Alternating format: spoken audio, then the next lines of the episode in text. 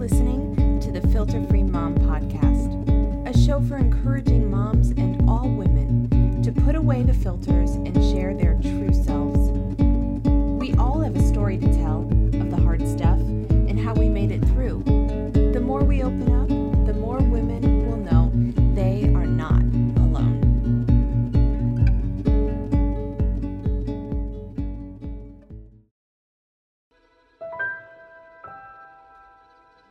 Matthew chapter 2, verses 13 through 23.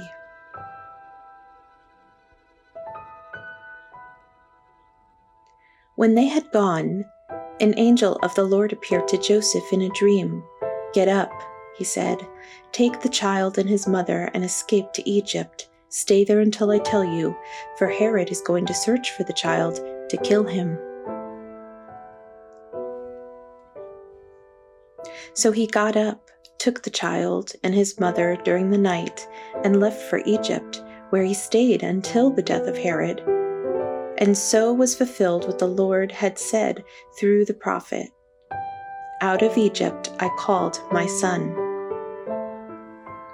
When Herod realized that he had been outwitted by the Magi, he was furious, and he gave orders to kill all the boys in Bethlehem and its vicinity who were two years old and under, in accordance with the time he had learned from the Magi.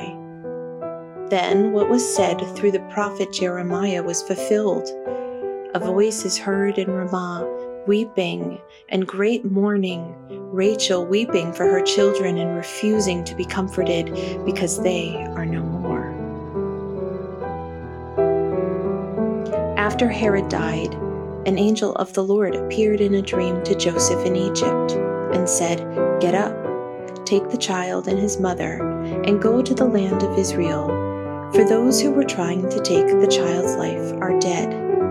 So he got up, took the child and his mother, and went to the land of Israel. But when he heard that Archelaus was resigning in Judea in place of his father Herod, he was afraid to go there. Having been warned in a dream, he withdrew to the district of Galilee, and he went and lived in a town called Nazareth. So was fulfilled what was said through the prophets He will be called a Nazarene.